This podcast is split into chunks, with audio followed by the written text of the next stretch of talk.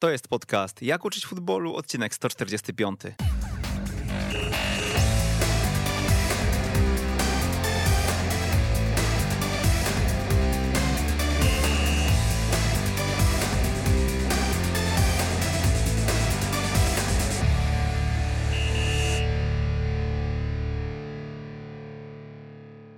Jak uczyć futbolu 145. Przemysław Mamczak, witam serdecznie. Witam serdecznie w nietypowym odcinku Jak uczyć futbolu, a nietypowym dlatego, że 31 lipca 2021 spotkaliśmy się we Wrocławiu na trenerskim meetupie.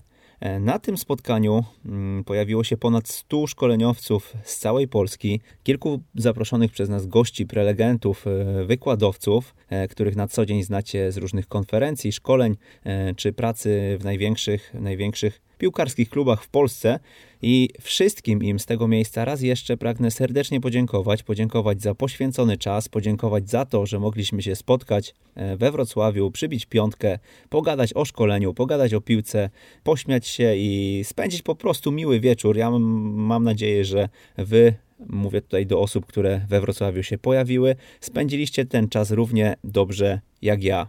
Mieliśmy sporo zapytań o nagrania paneli dyskusyjnych, które podczas tego meetupu się odbyły. E, no i chcemy Wam wyjść naprzeciw. Nie chcieliśmy komunikować tego wcześniej, bo oczywiście nagranie w takim miejscu, w którym odbywał się meetup, czyli w zajezdni Dąbie, starej zajezdni tramwajowej, e, nie jest proste. Nie jest proste nagranie tego w jakości radiowej, w jakości takiej, żebyście dzisiaj w ramach podcastu mogli sobie odsłuchać odcinek i, no i po prostu czerpać z tego przyjemność. E, dlatego czapki z głów dla Dawida z czasoprzestrzeni, który wziął byka za rogi i zrobił to, mam wrażenie, naprawdę na wysokim poziomie. No i tutaj dla Piotrka Radio, który, który już weszło EWM obrobił cały plik na e, naprawdę e, niezłym poziomie. Myślę, że e, słuchając tego nie będziecie w jakiś mocny sposób poirytowani ty, tą akustyką, tym echem, które, które towarzyszyło nam podczas panelu. E, oczywiście gdzieś tam w tle może być słychać jakiś tramwaj, który towarzyszył nam co 40 minut. E, natomiast natomiast e, myślę, że koniec końców wyszło całkiem nieźle i mm, to, o czym rozmawialiśmy na scenie, zostało przekazane w taki sposób, że e, można dzisiaj się do tego odnieść i sobie tego odsłuchać. E, na początek panel pierwszy Mózg, czyli przyszłość sportowego sukcesu. Ten panel, w którym uczestniczyli Tomasz Wilczewski i Jakub Sage, to jego za chwilkę będziecie w stanie odsłuchać, e, będziecie mogli sobie mm, nadrobić zaległości, jeśli we Wrocławiu Was nie było, a jeżeli byliście, no to po prostu być może powtórzyć e, ten materiał, ale zanim uruchomimy ten materiał, e, chciałbym powiedzieć o prezencie, o którym w trakcie na scenie wspominał Kuba, przykłady i zakres oceny czterech testów kognitywnych przed rozgrzewką drużynową, to, o co e, najwięcej było pytań w kuluarach, a także arkusz obserwacji meczowej i treningowej oraz model wyobrażeniowy PetLab. To są e, pliki, które Kuba udostępnił dla naszych słuchaczy i które możecie standardowo pobrać na ekstratrener.pl ukośnik newsletter. Jeżeli jesteście zapisani, e, oczywiście pliki te dotrą do Was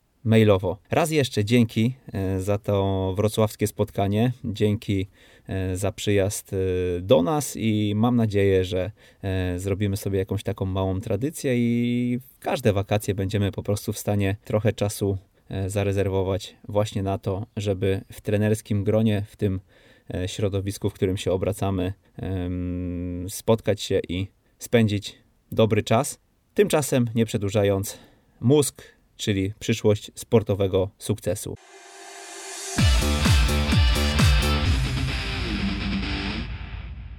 Witamy wszystkich serdecznie. Fajnie, że jesteście. Szczególnie dziękujemy tutaj za przyjazd tym, którzy mieli e, naprawdę duże wyzwanie, żeby przyjechać. E, ci, którzy się zameldowali pierwsi z Lublina Gdańska czy, e, czy, czy, czy z Białego Stoku. Naprawdę szacun za to, że korzystacie z takich okazji, że e, pomimo trudów jesteście z nami, a pewnie wiele osób, które e, miało tutaj może ze dwie ulice, tego nie zrobiło. Natomiast no, korzystamy z tego oczywiście e, z tych, którzy mają na to ochotę. E, I myślę, że dzisiaj muszę zacząć od podziękować, bo dzisiaj e, tak naprawdę poza waszym przyjazdem dzisiaj tutaj mnóstwo fajnych ludzi zjechało się z całej Polski i przede wszystkim zacznijmy może od braw dla prelegentów, którzy tutaj przyjechali, żeby podyskutować o szkoleniu o futbolu. Na razie nie będę ich wymieniał z nazwiska, tylko przywitajmy ich głośno.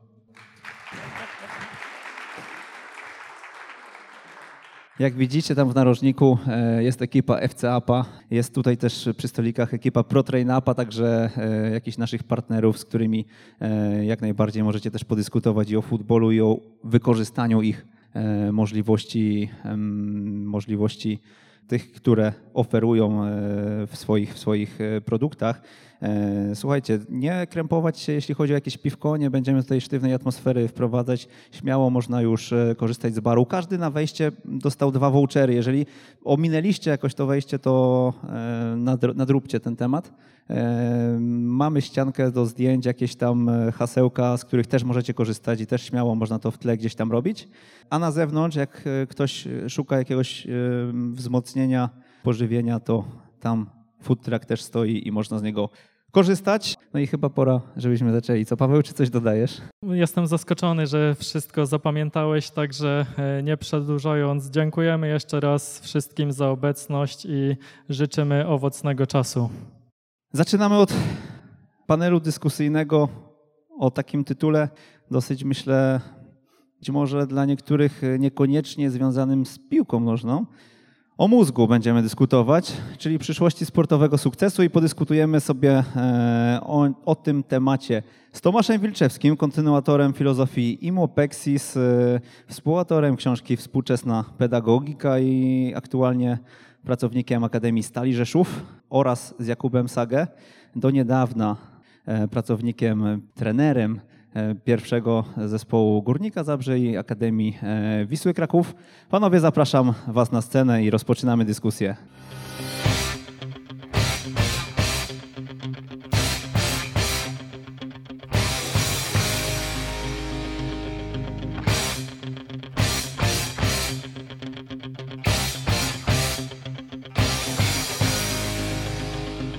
Witamy Was jeszcze raz. Słuchajcie, e, ja dodam tylko, że chcielibyśmy, żebyście to wy uczestniczyli w tym panelu i e, żebyście wykorzystali obecność naszych gości. Dlatego, e, jeśli ktoś ma jakieś pytanie, ręka w górę i będziemy tutaj, pewnie Paweł będzie krążył z mikrofonem, żeby, żeby te pytania zadawać. Także jeżeli coś, coś Was zaintryguje, to śmiało.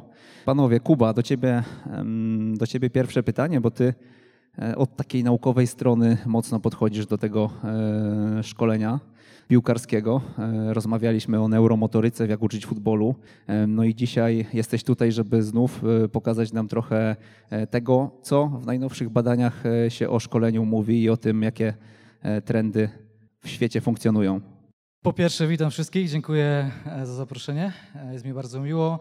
Jeżeli chodzi o to naukowe podejście, nie do końca się, czy nie do końca się zgadzam, bardziej tą e, część naukową staram się do praktyki sprowadzać. Uważam, że każdy, kto jest świadomy, powinien jak naj, najwięcej, czy e, jak najbardziej e, mieć chęci, jak najwięcej chęci do rozwoju, także to, ta nauka raczej, raczej jest sprowadzana od razu do praktyki. Dzięki Tomkowi czy profesorowi wcześniej Hucińskiemu staraliśmy się to jak najbardziej od strony praktycznej przedstawiać. E, także no, myślę, że Tomek może troszeczkę więcej powiedzieć, jeżeli chodzi o wykorzystanie tego w praktyce. Za chwilę pewnie porozmawiamy o tym, bo chciałbym, żebyśmy przedstawili to, to holistyczne podejście do, do treningu, w którym zawodnik jest e, jako upodmiotowiona jednostka, a wszystko dookoła powinno być skupione na nim. Tomek od razu zaczął od pytań i tak dalej, nie pozwolił porozmawiać, a luźna atmosfera miała być. Bardzo nam miło y, przywitać Was, poznać. Jesteśmy do, do usług razem z pozostałymi trenerami do północy, to po pierwsze. Y, po drugie, profesor zawsze mówił, że na takie wydarzenia przyjeżdżają ludzie wyjątkowi i tu kieruję te słowa w Waszą stronę bo większość dzisiaj pali grilla i, i skrzynkę piwa już kupiła, a wy poświęciliście swój czas przy, przyjeżdżając z daleka, nawet Białystok e, chyba najdalej. E, fantastycznie, bo, bo was nadzieja, wy możecie zacząć dalej myśleć, więcej robić i, i to wszystko będzie wasze, przez co odczujecie prawdziwą satysfakcję. Także E, a, jeszcze jedna rzecz, bo tu już Przemka pytanie było o teorię, że ktoś jest teoretykiem, kto, ktoś praktykiem i tak dalej. Wyjaśnię jedną rzecz. Z metodologii badań naukowych. Każdy z was jest teoretykiem i ma pełne prawa do badań poprzez obserwacje. To tak jak w chemii, jeżeli naleję żółty płyn i czerwony, wyjdzie mi pomarańczowy. To jest twoje badanie. Ty jesteś obojętnie, czy psychologiem, czy, czy w teorii treningu coś odkryłeś i tak dalej, bo zaobserwowałeś coś. I teraz cała sztuka, żeby codziennie obserwować. Drugi czynnik w metodologii to jest parametr. Obserwacja lub parametr. Jeżeli zmierzyłeś to czymś, to jest równie ważne, ale, tak, ale, ale nie więcej ani mniej od tego, co zauważyłeś. Więc gratuluję Wam wszystkim, że jesteście teoretykami kultury fizycznej przez praktykę. Gdybyśmy się cofnęli tak ze 20 lat wstecz, to myślę, że mało kto mm, nie zakwestionowałby tego. 10 lat temu coś tam może było słychać, ale, ale też niezbyt głośno, e, czego trener Śledź chyba e, jest przedstawicielem, ale dzisiaj wydaje mi się, że nikt nie ma wątpliwości, jak wielki potencjał, jeśli chodzi o szkolenie, o rozwój, e, ma nasz mózg. Dlaczego powinniśmy Waszym zdaniem zwrócić na to uwagę? Zacząłem się opowiedzieć, od czego to się zaczęło, od czego to wyszło. Akurat nie ma z nami profesora Chmury, natomiast on był takim e, inspiratorem e, do tego wszystkiego. Na pewno większość z Was e, zna to pojęcie komfortu czy strefy psychomotorycznej. Także po rozmowie z nim, po przeczytaniu wielu jego opracowań naukowych i książek, doszedłem do wniosku, i tak jak mówię, przede wszystkim po rozmowach z nim, że trzeba w tą stronę iść, żeby skracać szybkość reakcji, czy udoskonalać procesy decyzyjne na boisku, stąd też to holistyczne spojrzenie. Tak jak powiedzieliśmy przed chwilą, um, zawodnik ma być tą upodmiotowioną jednostką, stąd um, idąc e, wzorcem czy morfocyklu portugalskiego, czy mikrocyklu hiszpańskiego, gdzie to jest. Na pewno e, Tomek czy, czy dyrektor sieć o tym więcej powiedzą od strony praktycznej. Natomiast ja bym się chciał właśnie skupić tutaj, jeżeli będziemy dzisiaj mówić o wykorzystaniu tego wszystkiego w kwestii boiskowej, e, nie tego optymalizującego treningu poza boiskiem, także jak gdyby to była taka etymologia tego wszystkiego, czyli to profesor Chmura i wykorzystanie tego progu pobudzenia psychomotorycznego, który się łączy z lękiem katastroficznym, e, czyli jak gdyby każdy jest, e, my tutaj, jeżeli występujemy teraz z Tomkiem, też mamy jakieś profile osobowościowo-temperamentalne, poprzez to ten nasz lęk jest e, inaczej widoczny. Tomek jako inna osoba na pewno inaczej się przedstawia, ja troszeczkę inaczej teraz pod, podczas tego e, szkolenia czy podczas tego panelu, mm, więc e, znowu wracamy do tego, co powiedziałem wcześniej, czyli do tej holistyki, że nie tylko fizjologia, nie tylko wszystkie aspekty techniczno-taktyczne, ale przede wszystkim ten lęk katastroficzny, przede wszystkim ten profil osobowościowo-temperamentalny. I to wszystko nam daje później to, co mówił profesor Chmura, czyli ten profil czy próg pobudzenia psychomotorycznego, który powinien być podczas całego treningu w optymalnej strefie prowadzony.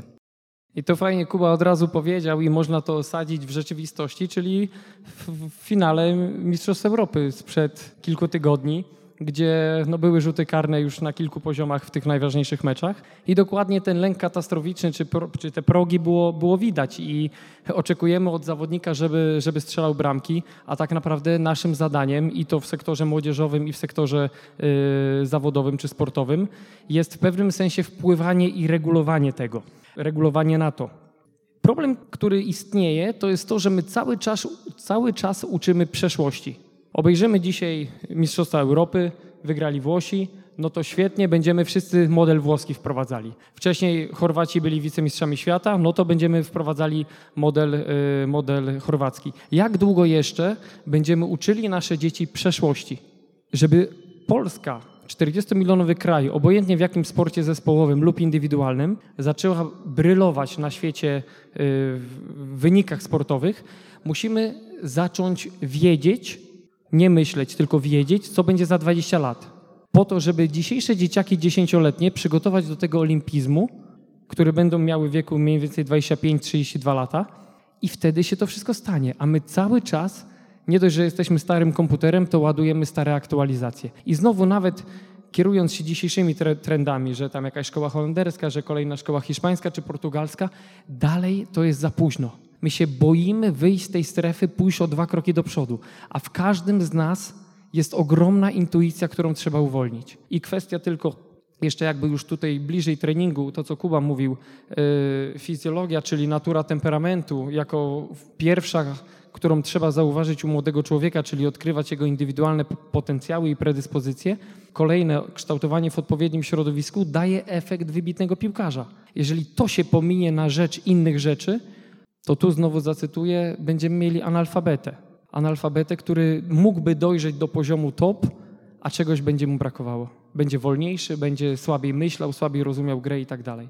Czyli konieczne są, słuchajcie, zmiany, które możecie zrobić. Zdecydowanie będziemy chcieli zaraz się zbliżyć do boiska e, po tym, co powiedzieliście, ale ja zapytam o ten próg psychomotoryczny. Profesor Chmura też był jakiś czas temu Jak uczyć futbolu i opowiadał właśnie o, e, o tej strefie. Powiedz Kuba, jak ty postrzegasz te jego wypowiedzi, bo właśnie on uważa, że piłkarz może w tych strefach przebywać przez pełne 90 minut, jeżeli za tym pójdą jakieś tam zmiany taktyczne i tak dalej. E, jak to z perspektywy fizjologii właśnie twoim zdaniem wygląda? Tak, ja się zgadzam w 100% e, z profesorem Chmurą, dlatego że profesor Chmura, e, tak jak powiedziałem na samym początku, ma to holistyczne spojrzenie, to nie jest tylko i wyłącznie sama fizjologia.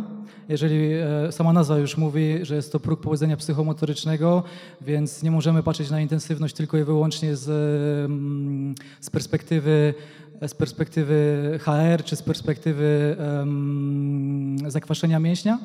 E, natomiast e, jeżeli znamy profil osobowościowo-temperamentalny zawodnika, to jesteśmy w stanie tak kierować zmiennymi e, boiskowymi, żeby tego zawodnika utrzymać w tym optymalnym, optymalnej strefie pobudzenia psychomotorycznego. Fajny przykład ostatnio dostałem akurat z Bayernu Monachium, gdzie no to był przykład Dawida Alaby, który ma profil osobowościowo-temperamentalny SI albo IS, już nie pamiętam dokładnie z rozmowy, albo nie zrozumiałem do końca.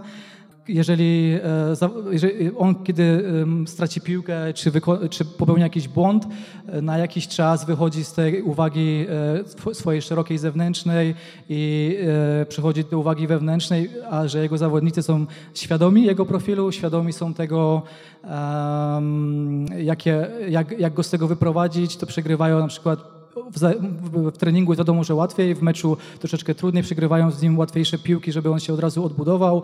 Dzięki temu jest w stanie e, w tym profilu e, czy tym progu psychomotorycznym optymalnym e, przebywać.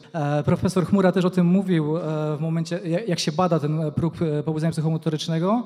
Numer jeden to jest praca, wiadomo, zwykła fizjologiczne, wyznaczenie fizjologicznych progów, natomiast do tego później dochodzi poznanie właśnie tego profilu osobowościowo-temperamentalnego i na to nałożenie, czyli na tą fizjologię nałożenie odpowiednich reakcji.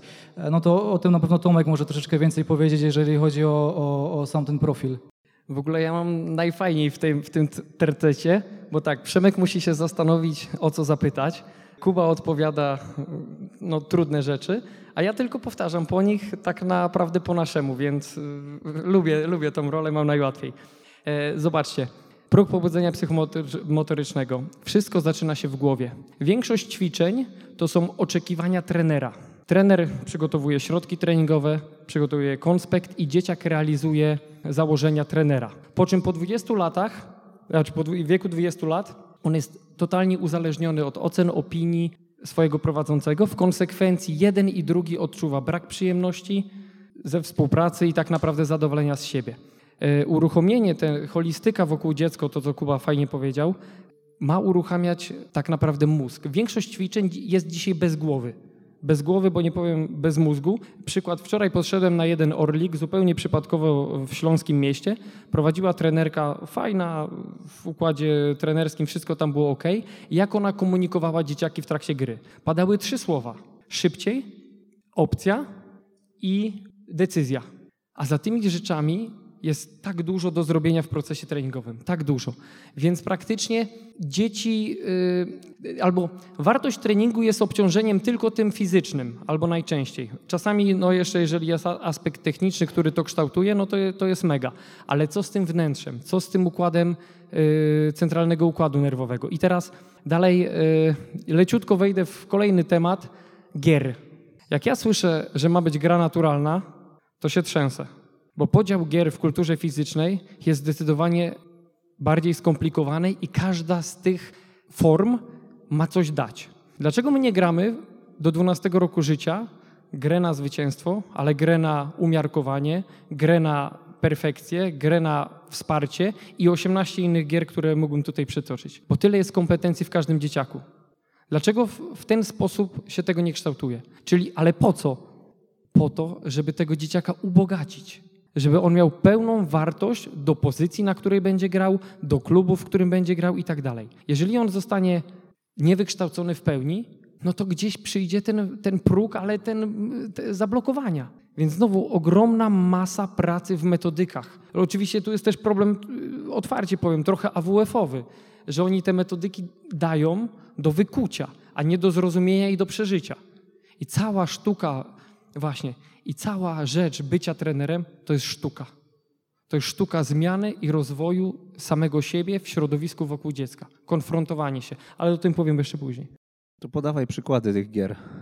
Musimy tutaj wyciągnąć trochę takiego, wiecie, przełożyć to na boisko. Ale to, to trenerzy, to, wy, to, to jest teraz tak. Wy dostajecie kompetencje. I tu niespecjalnie nie powiem, jaka powinna być gra na umiarkowanie. Albo y, to, co Kuba powiedział, jaki to był zawodnik? Alama i teraz zobaczcie, założenie jego, że po stracie piłki próbują przerzucić jego uważność w ciągu dwóch minut na inne obszary. Żeby on nie siedział w tej akcji przez kolejny czas gry, bo staje się nieskuteczny. Więc na przykład gra, w której kształtujemy empatię w taki sposób, że pierwsze trzy piłki po stracie trafiają do tego chłopaka. Gramy małe gry, jakieś czwórki, piątki obojętnie. Przemek stracił piłkę. Naszym zadaniem jest zagrać cztery następne piłki przez Przemka.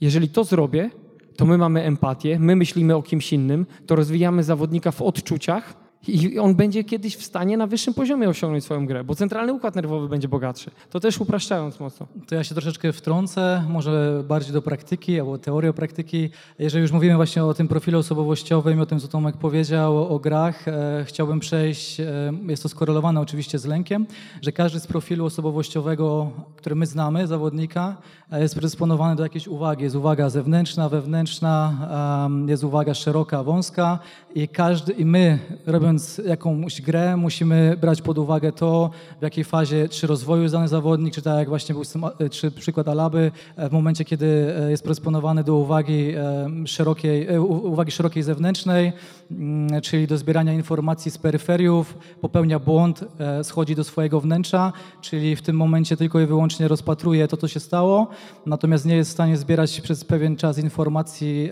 z zewnątrz, więc jako, jako trenerzy musimy na to reagować i to jest jedna ze zmiennych, o której mówił właśnie profesor Chmura, czyli w tym momencie, żebyśmy byli e, w stanie utrzymać tego zawodnika w e, tym, w tej strefie optymalnego pobudzenia psychomotorycznego musimy dać taką zmienną, ale językiem ćwiczenia, żeby tego zawodnika ściągnąć na, na te właśnie peryferia, czyli na przykład wprowadzić metodę, teraz będę mówił, od czasu do czasu będę wtrącał jakieś tam e, słówko troszeczkę trudniejsze, na przykład metodę chunkingu, czyli zawodnik jest w stanie zebrać jakieś e, wskazówki e, taktyczne z, jakiegoś, z jakiejś peryferii i na sam koniec musi podać czy tym zawodnikom, którzy są najbliżej niego, żeby budować zaufanie pomiędzy nimi, albo trenerowi na koniec, więc to może być e, jako jedna z takich możliwości, to co Przemek powiedział, mm, wykorzystania tego w praktyce w grach. Tak? Czyli tak jak powiedziałem, są cztery te uwagi,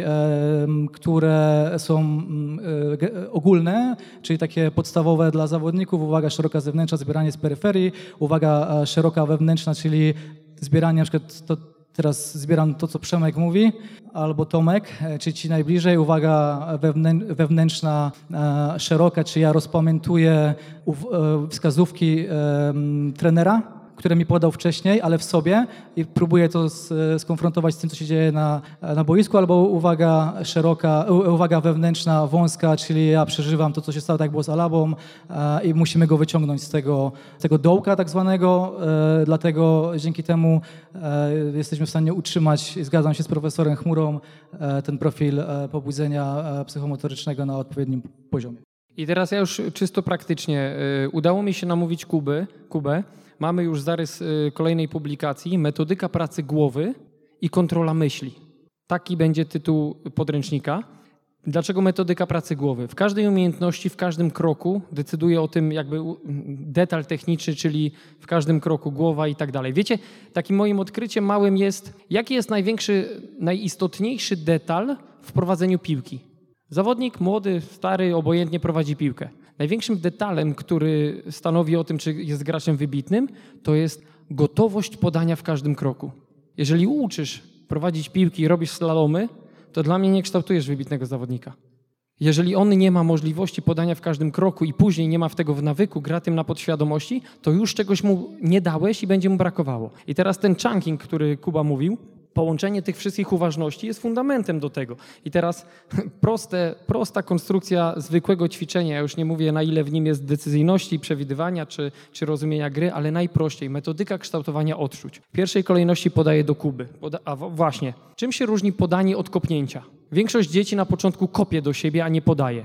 Więc dlaczego później na poziomie reprezentacji czy, czy jakichś supermeczy wie, wiemy, że podają, a nie, że kopią do siebie. Często mówimy, że kopanina jest właśnie w tych odczuciach. No i teraz jak to, jak to kształtować? Podaję do Kuby w momencie, kiedy jest na to gotowy.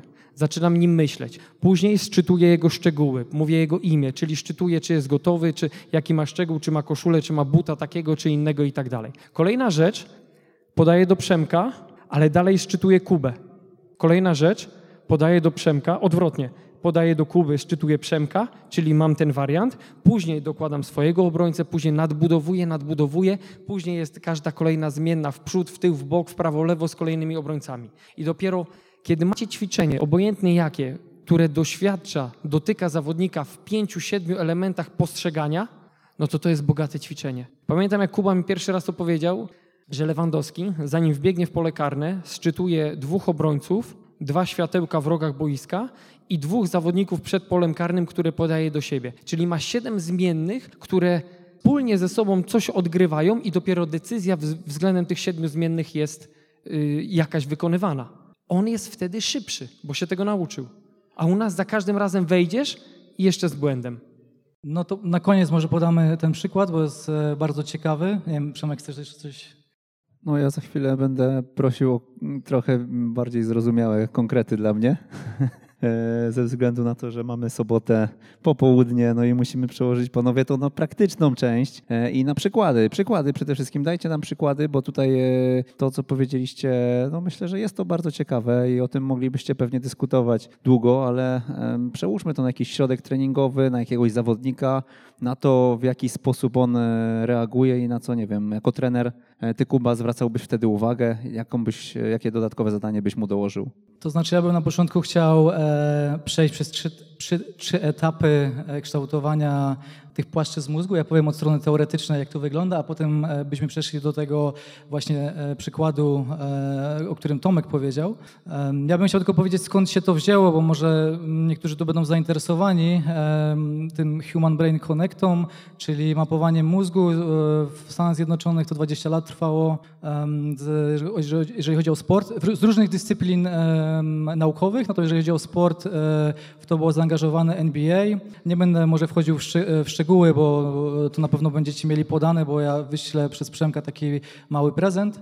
Natomiast został e, pod kątem sportu tak zmapowany mózg, żeby po pierwsze e, była lateralizacja, czyli wykorzystanie tego mózgu prawa, lewa strona, a więc sczytywanie informacji, tak jak powiedziałem, z peryferii, czyli wszystkie te uwagi. Druga, strona, druga to jest centrowanie tego mózgu, e, czyli myślenie abstrakcyjne, połączone, tak jak powiedziałem wcześniej, z szczytywaniem informacji uwagowych z peryferii.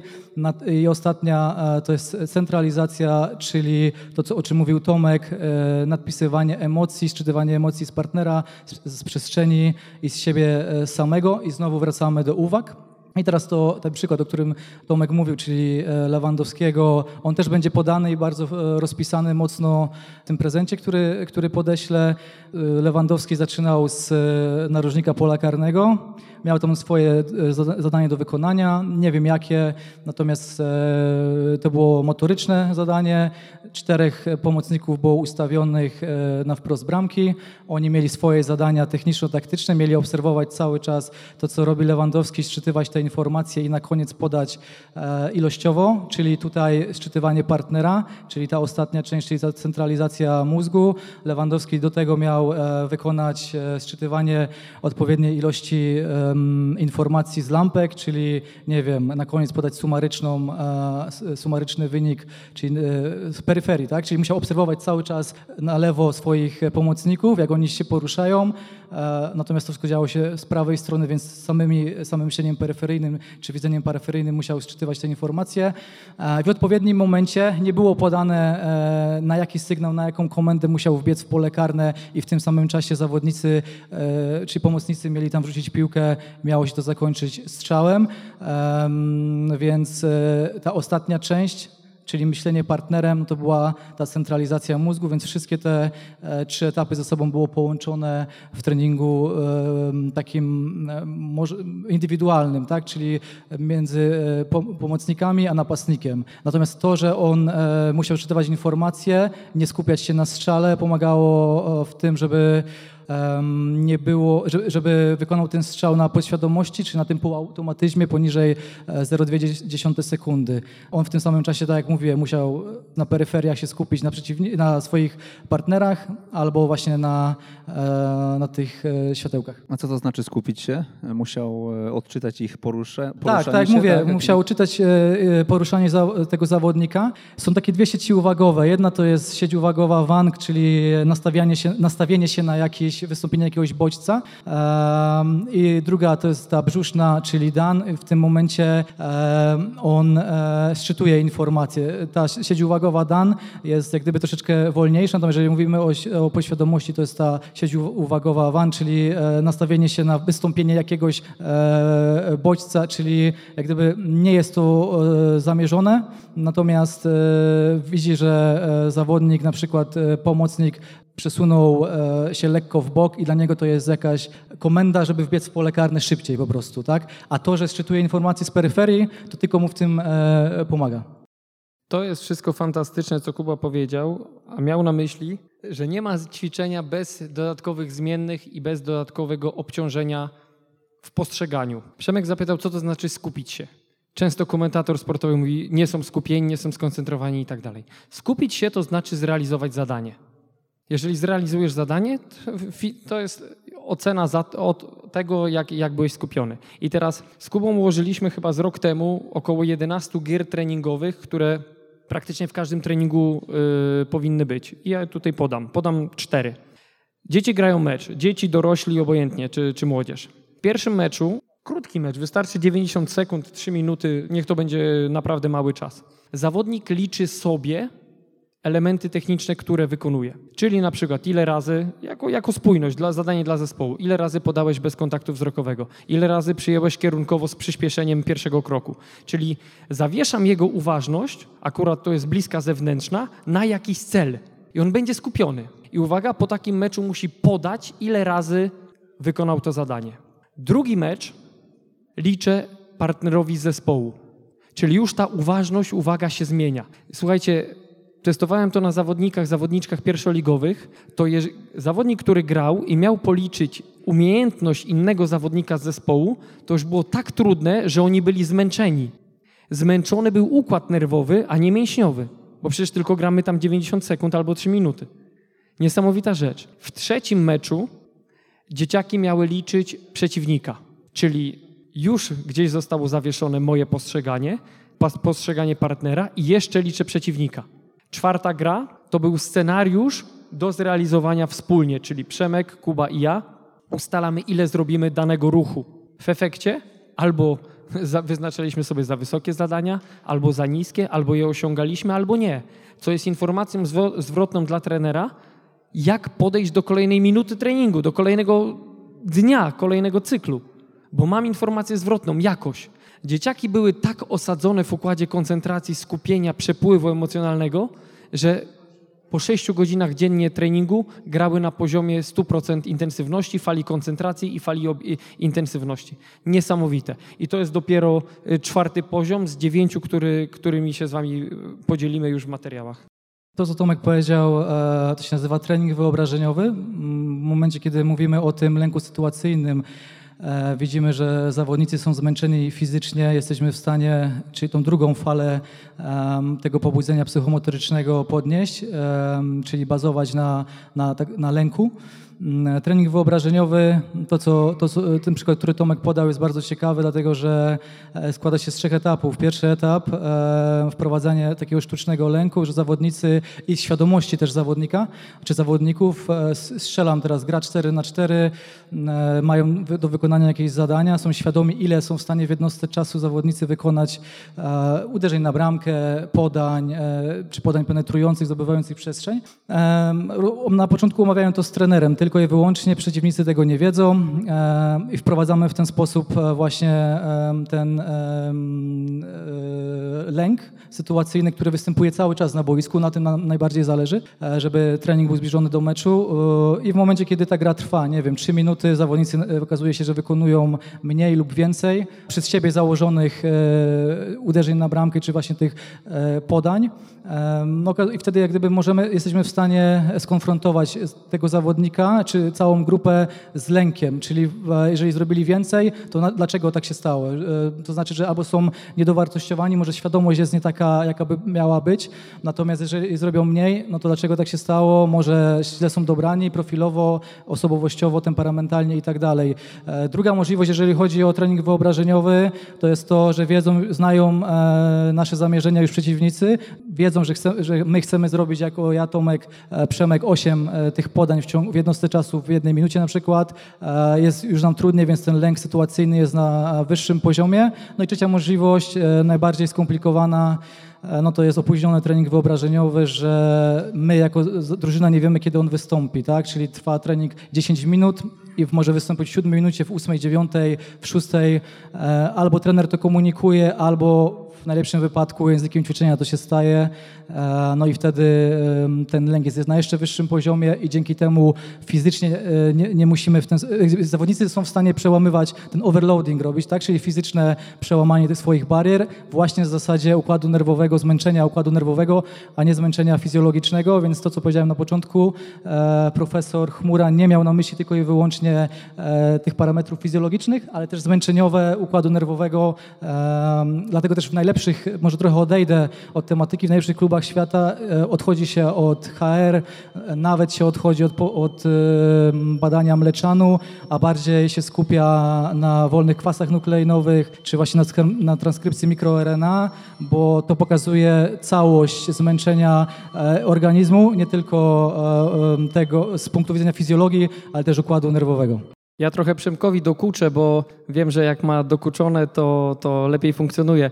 Także Przemek, my cały czas mówimy o praktyce, a że ty tego nie rozumiesz, no to nie poradzę nic. Kuba do, dopełnił trochę tych, tych, tych gier, ale faktycznie, słuchajcie, mam przyjemność od roku, a w sumie od dwóch lat być w stali, ale ten rok ostatni jest szczególny, bo mam tam chłopaka, który nazywa się Krzysztof Skarżyński ten gość jest niesamowity. Wiele sukcesów y, stali w, w tym roku, czyli 3 CLJ, to, to jest jego robota i oficjalnie chwalę go za to i, i podziwiam.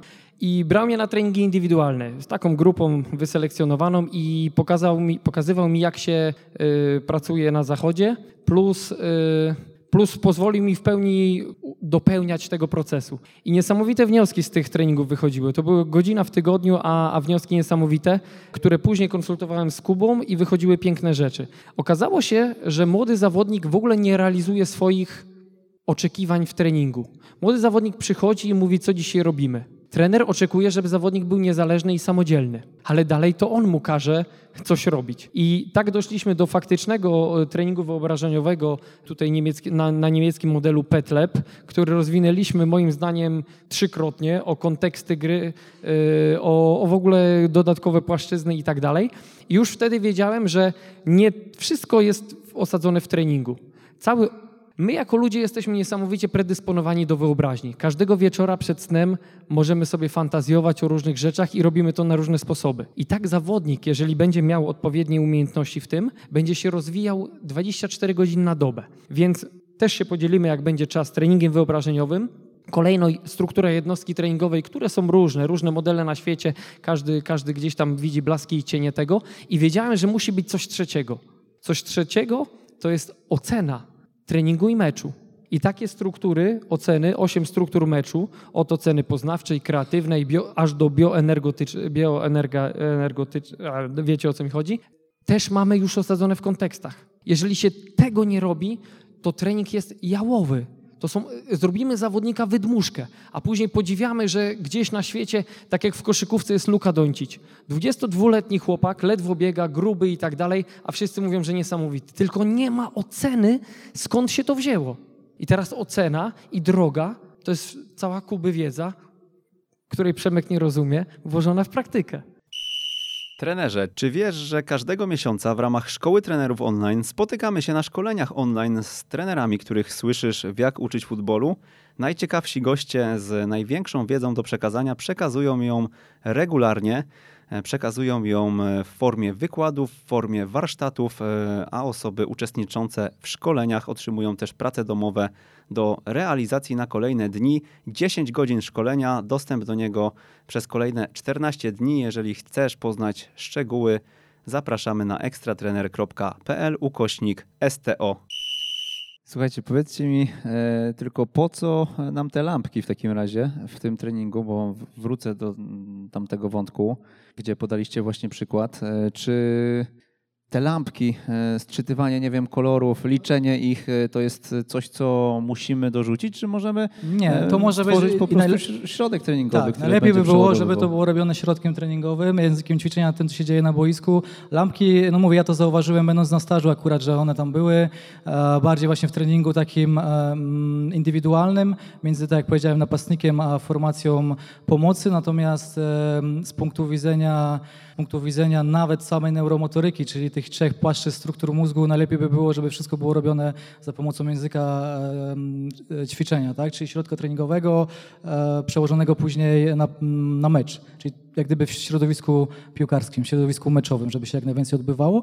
I znowu tak samo ten lęk sytuacyjny, tak samo w środku, w środowisku piłkarskim, jak najwięcej, żeby się działo w tym, co się dzieje podczas meczu. Ale żeby dojść do tego języka ćwiczeń, to nie ma tak, że zrobimy od razu grę, damy 17 zmiennych i tam coś będzie się działo. Jeżeli w treningu coś nie wychodzi młodemu zawodnikowi, to znaczy, że poszedłeś za daleko. I teraz cała sztuka, moje odczucie po dwóch latach w piłce nożnej, tak jakby już mocno od środka, jest takie, że piłka nożna ma wszystko. Jest najtrudniejszym sportem zespołowym. Wszystko od tej linii w prawo jest. Czyli cały czas rozwijanie, rozwijanie, rozwijanie. A gdzieś tam zostało zapomniane źródło. Wszystko, co jest w lewo. Czyli przyczyny, przyczyny zdarzeń.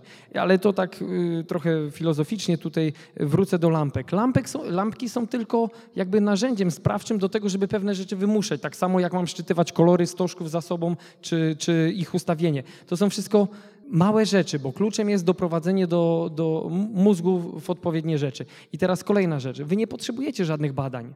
Wy widzicie dokładnie, że jeżeli y, zwykły passing staje się niedokładny, to znaczy, że fala koncentracji i obciążenie układu nerwowego już jest na takim poziomie, że trzeba uprościć ćwiczenie, a włożyć większą intensywność. W tym momencie układ nerwowy kolokwialnie się przepłuka i za chwilę intensywność już będzie musiała zmniejszyć się, no bo już ćwiczę drugą minutę, ale będę musiał nadbudować zadanie. Czyli cały czas trener może mieć wpływ na, na zespół, na, a dalej jeszcze patrząc na te temperamenty i tak dalej, komu jakie zadanie, to jest sztuka, słuchajcie. Wy jesteście wszyscy artystami.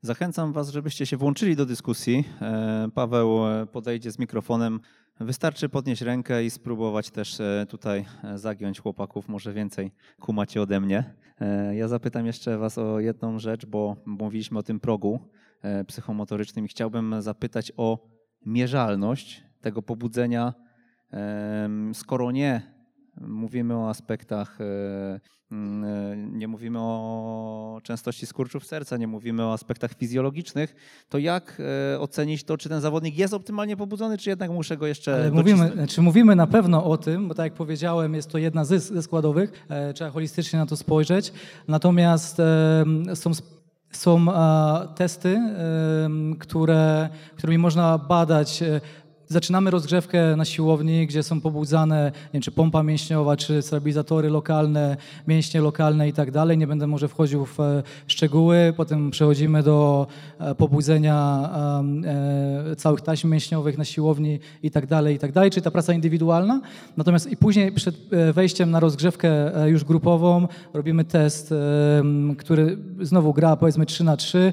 Trenerzy obserwują ilość podań y, i w ciągu jednej minuty na przykład, przed, mówię, przed samym wejściem jeszcze piłki, nie było rozgrzewki z piłkami, e, gra 3 na 3 e, i teraz ile jednym podaniem e, ta grupa zdobyła przestrzeni w ciągu jednej minuty pracy i teraz obserwacja, czy mogli to zrobić lepiej, czy mogli zrobić to gorzej, czy, czy to jest to na, na średnim poziomie i w ten sposób korelując to z tym dolnym progiem pobudzenia załamania psychomotorycznego już od strony, mówię teraz, fizjologicznej, jesteśmy w stanie powiedzieć, że jest e, ten próg e, optymalny, tak? Czyli ja zawarłem to w tym opracowaniu, które przed Przemka podeślę do Państwa. Jest tam, są tam cztery e, takie testy krótkie, one trwają, tak jak powiedziałem, około minuty. Ja wiem, że na początku jest ciężko, żeby wyciągnąć z tego wnioski. Ja to przerobiłem właśnie czy z chłopakami ze Stali, czy w Zabrzu.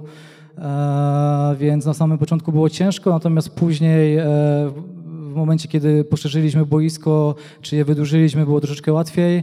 E, wyciągnąć jakieś wnioski, no ale tak jak mówię, to już się dzieje na boisku wtedy i w momencie, kiedy trenerzy czy sztab oceni, że zawodnicy podejmują w, miarę dobre te decyzje, czyli za pomocą kilku podań zdobywają jak największą liczbę e, pięter na boisku, no to wychodzą na tą rozgrzewkę już drużynową z piłkami, wtedy się już nic, nic się już wtedy nie dzieje e, w formie wyizolowanej. Wycofuję się z tego, co powiedziałem o Przemku, bo zadał świetne pytanie, także zna się. Chwilę, nie wiem, z miesiąc temu, z miesiąc temu ktoś mnie zapytał, jaka powinna być rozgrzewka. Tomek, w takim razie, jaka powinna być rozgrzewka?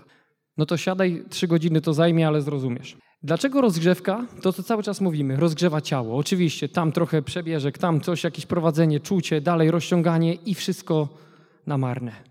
Dlaczego rozgrzewka nie jest policzona, policzona liczbowo w ilości współprac, Dalej, kto z kim współpracuje? Z, z, Kubą więcej, z Przemkiem mniej. Daje mi to sygnał, kto ma wejść. Kolejne, w, decy- w sytuacjach decyzji trudnych. Jak, jeżeli, jak chcę zagrać ryzykowną piłkę dwa piętra wyżej, jeżeli na rozgrzewce tego nie zrobiłem, ani się nie odważyłem? I jeszcze innych kontekstów trzeba wprowadzić w rozgrzewkę na poziom od U8 do U18, żeby przeprocesować. To są tysiące, no tysiące, to są dziesiątki godzin pracy, bo tych meczy jest ileś, tych rozgrzewek jest ileś, więc te rozgrzewki niech będą po coś, a nie tam, że będę w kolana yy, kopał się po głowie czy coś. I teraz yy, przykład znowu rozgrzewki. Kiedy zawodnik jest do oceny waszej, kiedy zawodnik jest gotowy do wejścia w trening właściwy? To już pomijam proces szkoleniowy, bo w procesie szkoleniowym trzeba byłoby zrobić co innego, w procesie już takim sportowym, nazwę to. Zwykła przewaga 3 na 2. Jeżeli zawodnik wybiera najprostszą opcję, nie jest gotowy do gry. Jeżeli wybiera opcję rozegrania 2 na 1, średnio jest gotowy. Jeżeli wybiera najtrudniejszą opcję, w której jest skuteczny, jest gotowy do meczu. Jeżeli nie, wraca, poprawia elementy, które powinien poprawić, do tego, żeby wejść na drugą próbę i zrobić coś więcej. Wypuśćcie tych zawodników ponad własny sufit. To pokolenie jest zdolniejsze już od nas i pozwólmy im to robić. Ja się na sekundę tylko wtrącę właśnie do tego, co Tomek powiedział e, i do tych form sprawdzenia właśnie tego pobudzenia. Ocena jest od 1 do 10. Dokładnie to, to co Tomek powiedział, czyli tak jak, tak jak e, Tomek powiedział, jeżeli e, podjęcie trudniejszych decyzji i co za tym idzie zdobycie jeszcze przestrzeni, większej przestrzeni w metrach jest punktowane od 8 do 10 troszeczkę mniej, mówię, e, tak jak mówiłem, od 5 do 7 punktów. Jeżeli zawodnicy są punktowani poniżej 5 punktów, e, to nie wychodzą jeszcze na rozgrzewkę e, drużynową. Stąd też to, co zaobserwowaliśmy, może szczególnie... Powiedz nam, powiedz nam może, jak w ogóle o jakim środku treningowym mówimy. Skoro... Ja mówiłem, jest, jest zwykła gra 3 na 3 w której po prostu zawodnicy mają zadanie przetransportować piłkę na drugą stronę. No i tak jak Tomek dokładnie powiedział, oceniane jest ryzyko, które podejmują zawodnicy i za pomocą jednego, czy tam dwóch, czy trzech, to wszystko jest z trenerem ustalone, e, podań, muszą jak największą liczbę e, przestrzeni zdobyć, tak? I w tym momencie jest ocena od 1 do 10. Poniżej 5 nie wychodzą. Jak gdyby dobierane są e, te, trójki za pomocą albo profilu osobowościowego, albo tego, jak, jak ze sobą współpracują na boisku. No i teraz zobaczcie, zwykłe 3 na 3 w układzie trzech różnych modeli zachowań, czy temperamentów, czy osobowości, no bo to jakby zachowania są sumą tych wszystkich rzeczy, z innym obciążeniem daje inny efekt. Nie chodzi o to 3 na 3, 4 na 4, czy inna przewaga, czy niedowaga. Chodzi o to, co się dzieje w ćwiczeniu. To tak jak igrzyska olimpijskie. Jak ktoś ogląda igrzyska olimpijskie dla tych dwóch centymetrów skoków dal, czy metrów innych, czy, czy w ogóle wyników, to w ogóle nie ogląda igrzysk to wyłączcie telewizor. Przeczytajcie później w internecie, jakie były medale. Igrzyska olimpijskie się ogląda przed, przed yy, wysiłkiem i po. Yy, łuczniczka polska. Mówię, ja pierniczę, tragedia będzie. Wszyscy komentatorzy, medal i tak dalej. Ja patrzę, dziewczyna umalowana, spięte włosy, wszystko, makijaż perfekcyjny, brew zrobiona, usta tego, dwa paznokcie czerwone, dwa zielone, w sensie dwa białe, dwa czerwone, czyli flaga, wszystko pięknie umalowana i pierwszy strzał w dziesiątkę. Ja mówię, o, po zawodach. Co ona sobie w środku pomyślała, gdzie ona już myślała, że już stoi na pudle i w ogóle przyjmuje medal? Kanadyjka, zwykła dziewczyna, wyszła, postrzelała ósemek, dziewiątek, zwyciężyła 3-0 w setach po zawodach.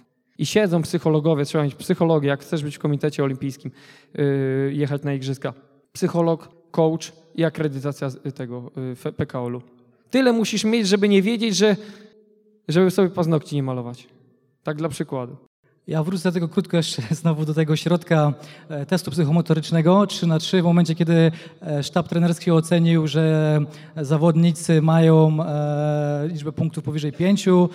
Koreluje się to z tym, co mówił profesor Chmura, czyli z tym dolnym progiem fizjologicznym. Jeżeli mówimy o HR, ewentualnie o wszystkie komponenty krwi. W momencie, kiedy wszystko ze sobą się zgadza, wypuszczamy zawodników e, na rozgrzewkę już drużynową, która powinna być na odpowiedniej e, intensywności.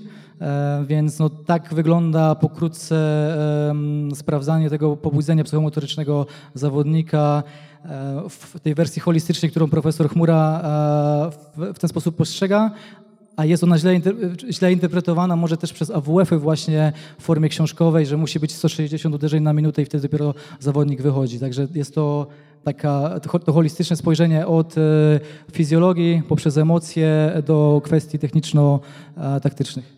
To co, nie chcecie pogadać z nimi? Dawajcie pytania, bo kolejna okazja jest nie wiadomo pytanie. kiedy będzie. Zapy zapytajcie, jak to wszystko mierzyć, jak się jest samemu na treningu i trzeba prowadzić grupę w pojedynkę. Witam, Żygut Filip. E, mam pytanko odnośnie tej gry 3 na 3 Mówimy o wy wyborze opcji zawodnika z piłką, tak? I zawodników, którzy mu towarzyszą w tej grze. Mówimy tylko i wyłącznie, oceniamy w tym momencie zawodnika, który ma piłkę. Okej. Okay. I jeżeli on... To jeżeli e, da nam złą opcję zawodnik e, nasz z obok, E, czy nasz partner, e, albo mógłby dać lepszą, e, nie jest to brane pod uwagę. Oceniamy tą jak gdyby, decyzję tego zawodnika z piłką w tym danym momencie. Jeżeli mógłby mieć lepszą opcję daną przez partnera, no to już to, to jak gdyby nie jest to brane pod uwagę. Okej. Okay. No i... a, ja się zupełnie nie zgodzę z tym. Mich powinien być najpierw szkolony zawodnik bez piłki. W jego grze, w jego zmian tempa, zatrzymaniach, hamowaniach, zwrotów, kierunków i tak dalej, po to, że on widzi więcej zmiennych. Dziesięciu ludzi gra bez piłki. jeżeli się nie nauczymy w końcu grać bez piłki, to, to, to nie wejdziemy też na wyższy Ale poziom. mówimy teraz o ocenie O- zawodnika. o tym teście to E, tak. Mówimy tak, o ocenie zawodnika, natomiast nie o ocenie całej drużyny w tym momencie, nie? Więc jeżeli nam dał źle, złą opcję e, nasz e, no, kolega z drużyny, nasz partner, no to nie jest w tym momencie wina nasza. My mamy ocenić e, naszego zawodnika, ja to tak przynajmniej postrzegam, a nie całą drużynę w tym momencie. Całą drużynę nie, ale jeżeli jest z piłką Kuba i dwóch jest bez piłki, to osobny test idzie dla tych bez piłki. Okej. Pytanko moje jest, załóżmy, że zawodnik e, wybiera taką opcję, że wchodzi w dribbling, nawet z dwoma czy trzema osobami i robi to skutecznie. Jaka jest ocena? I to jest ocena e, wyższa. Najwyższa, czyli najważniejsze jest to, żeby zagranie było skuteczne. Że- Tak, W żeby zagranie było sposób? skuteczne, żeby zawodnik był kreatywny. Ja się całkowicie nie zgadzam z tą opcją. Dla mnie ta ocena jest najniższa. Dlaczego? Bo jeżeli kształtujesz tylko jedną kompetencję i chciałbym to wymusić, czyli jakby, co, tak naprawdę nie zrobiłeś gry 3 na 3 Ale Zrobiłeś ja nie gry- mówię, ja nie mówię Tak. że- że jakby ja zrobiłem, tylko zawodnik podejmuje jakąś Tak. decyzję, tak? I Jest- jest... ona skuteczna. I co w tym momencie, bo mamy teraz konflikt. Trener mówi, że najwyższa, trener mówi, że najniższa. Jeżeli moim celem było tego testu stworzenie sytuacji, w których umiejętności gry z piłką 1 na 2 dają przewagę, mogłaby być najwyższa. Jeżeli mówimy o piłce nożnej, to dla mnie to jest najniższa ocena. Yy, Ja bym jedną rzecz chciał jeszcze tu powiedzieć, yy, jak doprowadzić do tego progu psychomotorycznego. Też nie dokładnie, ale tak, żeby, żeby było. W momencie, kiedy zawodnik realizuje oczekiwania trenera, uruchamia się mózg tylko lateralnie prawa, lewa półkula, czyli wykonuje polecenia lub przyjmuje polecenia lub przekazuje. Najprostsza, najprostszy układ. Tu y, Mateusz bardzo mocno idzie w ten układ y, rozumienia gry, gdzie tak naprawdę uruchamia przód i tył, czyli jest centrowanie mózgu. I tam są wszystkie procesy decyzyjne i tak dalej, czyli zmiana, wielokrotna zmiana obszaru treningowego, czyli czekajcie, jeszcze na chwilę się cofnę. Forma ścisła. Na momencie. Jest 11 form prowadzenia formy ścisłej. Jeżeli jest prowadzona tylko po to, żeby pokopać o ścianę lub cokolwiek innego zrobić, no to jest źle. Totalnie źle. Ale masz tyle form metodycznych do prowadzenia tego, żeby podróżować po całym oceanie tak naprawdę mózgu. Kolejno wchodzisz w układ ćwiczeń, w układ gier, w układ przewidywania ruchu, decyzji ruchu, podejmowania tego wszystkiego i tak dalej, rozumienia gry. Wtedy wchodzisz już w kolejne obszary mózgu. I trzeci, najwyższy stan, to jest pra- praca góra-dół, czyli centrowanie mózgu. I wtedy jest potrzebne to tętno, fala koncentracji, intensywności na wysokim poziomie i tak dalej. Czyli struktura jednostki treningowej, a tak naprawdę jej nawet części, powinna być zmiennością bodźców, które zawodnik yy, no, łapie. Okej, okej. Natomiast e, ja bym chciał jakby doprecyzować ten temat, bo ja jakby nie neguję tego, że to ćwiczenie jest złe, dobre i tak dalej, tylko chciałem się dowiedzieć po prostu, że jeżeli jakiś trener układa ćwiczenie bądź jest jakiś test, on ma jakieś cele. A tak jak tutaj Państwo powiedzieli, cele ma zawodnik też. I one nie muszą być kompatybilne z celami trenera. Nie muszą, a często nawet nie są. I w tym momencie, jeżeli dajemy taką grę i pewne rzeczy narzucamy, to ja tutaj bardziej się zgodzę z kolegą obok, że jeżeli ten zawodnik zrobi to skutecznie, na przykład po, grając po trójkącie, okej. Jeżeli okiwa dwóch, trzech i zrobi ten cel, też okej. I Piłka- dlatego powinno być 18 gier o różnym charakterze. Jeżeli problem jest właśnie taki, że 90% gier by były pod ocenę skuteczności, bo została strzelona bramka lub został wygrany pojedynek 1 na 1. A trzeba całą sztukę przerzucić na to, co jest najdalej od piłki. Proponuję, żebyś zaczął patrzeć na swój trening, czy mecz jakikolwiek, który będziesz, znaczy nie ty, bo to dla nas wszystkich, żeby patrzeć najdalej od piłki. Tam się dzieją cuda. I tylko trzeba po prostu odstawić na chwilę obserwację tego na rzecz tego, co się dzieje z innej strony. I to jest znowu, e, piłka jest na przykład przy linii bocznej, 22 zawodników wszyscy patrzą na piłkę. Jeżeli ty, trener, jako 23 osoba też patrzysz na piłkę, to nie zobaczysz piłki nożnej. Ty zacznij patrzeć na wszystko, co się dzieje wokół. Tam jest bogactwo. I tam wystarczy, że zmienisz centrum gry trochę dalej, trochę dalej, a najlepiej najdalej od piłki i zmienia ci się cała jakość wydarzeń, które, które, które się dzieją. Okej, a nie uważa trener, że trzeba wybrać moment, kiedy zacząć tak dalej patrzeć, czy od samego momentu, od samego początku można tak patrzeć? 100% racji i o tym będą mówili kolejni prelegenci w priorytetyzacji taktycznej. Kiedy, co i dlaczego. Na pewno.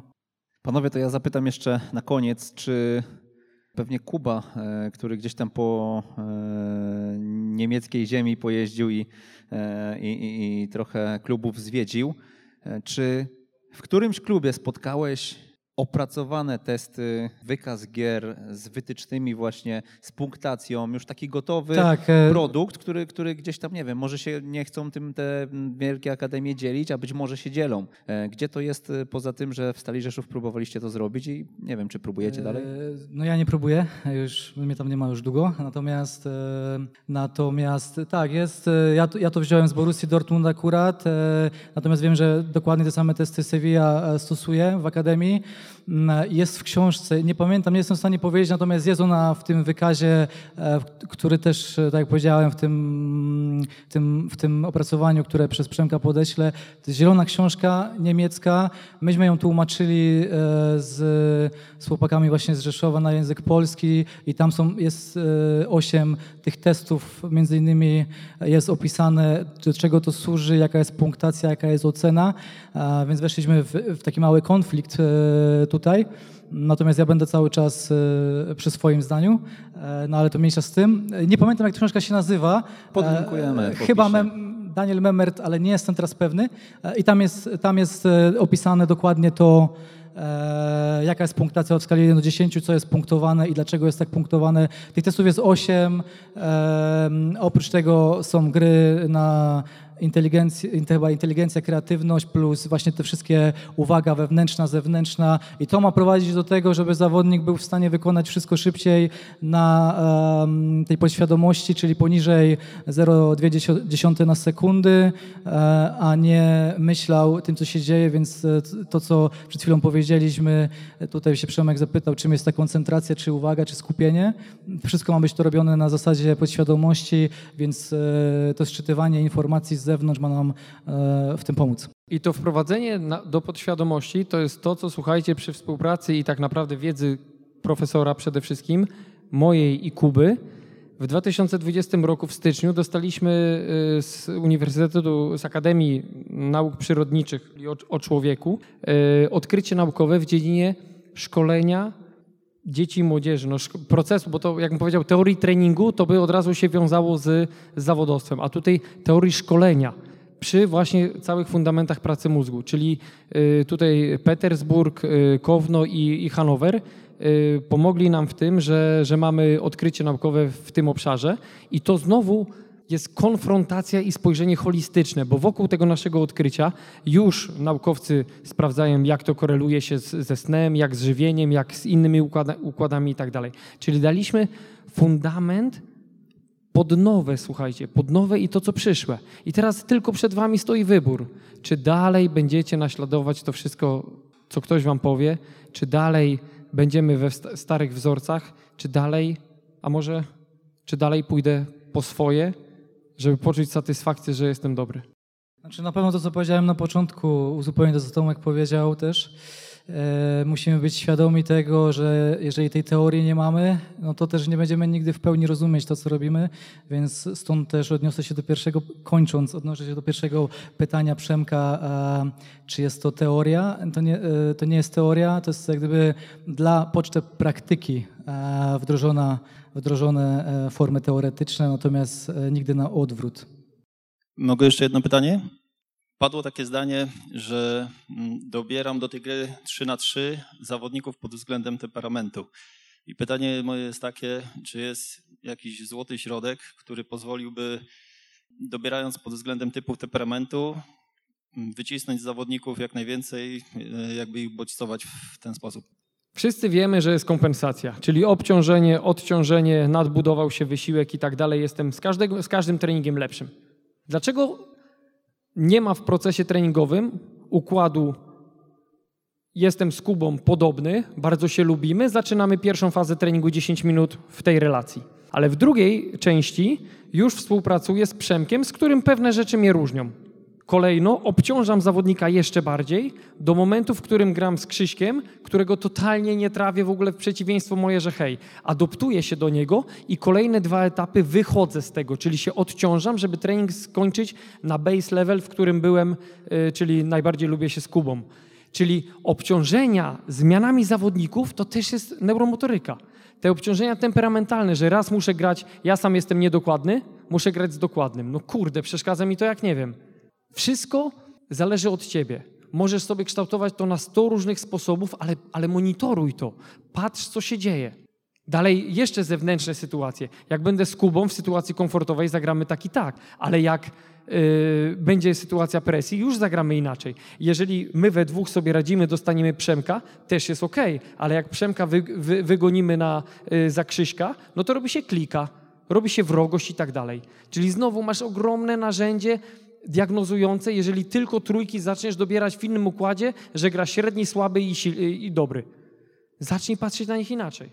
Tak, to co Tomek powiedział, ja tylko może dopowiem. Mm, oprócz tego, że są dobierani zawodnicy, czy ten test jest dobierany pod kątem tego, jak oni ze sobą współpracują na boisku, bo grają ze sobą, e, no powiedzmy, w jednej linii czy w jednym sektorze, e, to przede wszystkim, żeby e, pod kątem lęku sytuacyjnego żeby zintensyfikować ten lęk sytuacyjny, który wystąpi zawsze w meczu, a którego nie da się nigdy odwzorować w 100% w czasie treningu, no to staramy się jak najczęściej dobierać zawodników, którzy mają odmienne profile osobowościowo-temperamentalne w tym teście. Tak jak powiedziałem, nie robi się tego codziennie, bo najczęściej wszystko musi być dopasowane do tego, co się dzieje na boisku, więc najczęściej stosuje się jednak testy, e, które odpowiadają temu, e, jak ci zawodnicy są ustawieni na boisku, ale żeby zintensyfikować od czasu do czasu ten lęk sytuacyjny, który wystąpi w meczu, e, trzeba w tym, w tym momencie popatrzeć na profile osobowościowo-temperamentalne.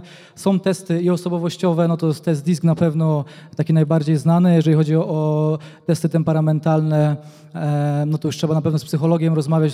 Są boiskowe, w, którym się, w których się persewaratywność, czyli powracanie do bodźca, e, nastawienie na, bardziej na przeciwnika niż na siebie e, ocenia e, w, tak samo w grach, bardzo podobnych jak te, które mówiłem, które są opisane w tej, w tej książce. Na tej zasadzie, na zasadzie tych scenariuszy, tych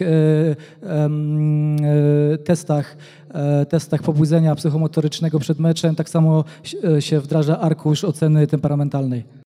Dajesz grę naturalną i najczęściej ręce w kieszeni i się tylko ogląda. I patrzy, ale bramek strzelili, ale nie strzelili.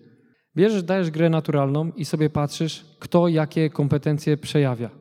Kto, jest, kto się wycofuje z gry, kto lubi się przygotować do dobrej gry, kto chce zrealizować cele, kto jest tylko tam dla innych, kto motywuje innych, kto jest optymistycznie nastawiony, kto czerpie motywację z porażki i dalej, dalej, dalej. I sobie zbierasz informacje o każdym zawodniku, nawet w najprostszej jednej kompetencji i zaczynasz się tym łączyć, bawić i widzisz, co z czym gra, a co sprawia trudności.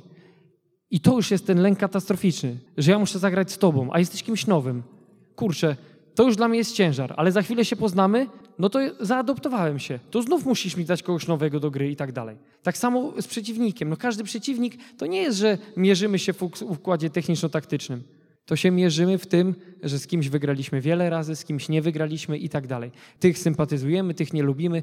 Wszędzie są te, te obciążenia neuro. I bez uwzględnienia ich w nowoczesnym procesie, dokąd, do, donikąd dojdziemy. Tak, ja na sam koniec już podsumowując tylko to wszystko chciałbym powiedzieć, że to co my tu powiedzieliśmy jest to spojrzenie e, na trening też motoryczny czy neuromotoryczny w wersji boiskowej. Totalnie nie jest tak, że ja neguję jakiś e, e, trening motoryczny w formie wyizolowanej, bo sam jako fizjoterapeuta czy trener motoryki e, też to robię w formie wyizolowanej, nawet w, w warunkach jeden na jeden z zawodnikiem. Natomiast uważam, że klucz tutaj w tym wszystkim leży właśnie w tych procesach boiskowych i żebyśmy byli jak najszybsi w tym wszystkim, więc musimy być świadomi, że w momencie, kiedy środek treningowy budujemy, to te osiem składowych musi być ze sobą powiązanych. Przy czym, nie wiem, zawsze 3-4 są gdzieś, e, z, tych, z, tego wszystkiego, co tu powiedzieliśmy, powinny być e, najbardziej wy, wyeksponowane. Tomasz Wilczewski i Jakub Sage to byli e, rozmówcy w tym pierwszym panelu dyskusyjnym. Dziękujemy Wam za aktywność. Dziękuję. Dziękujemy. I dziękujemy Wam też za.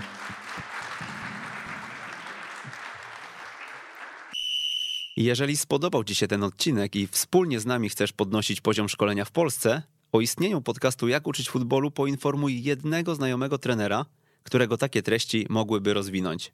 Z góry pięknie Ci za to dziękujemy i raz jeszcze do usłyszenia.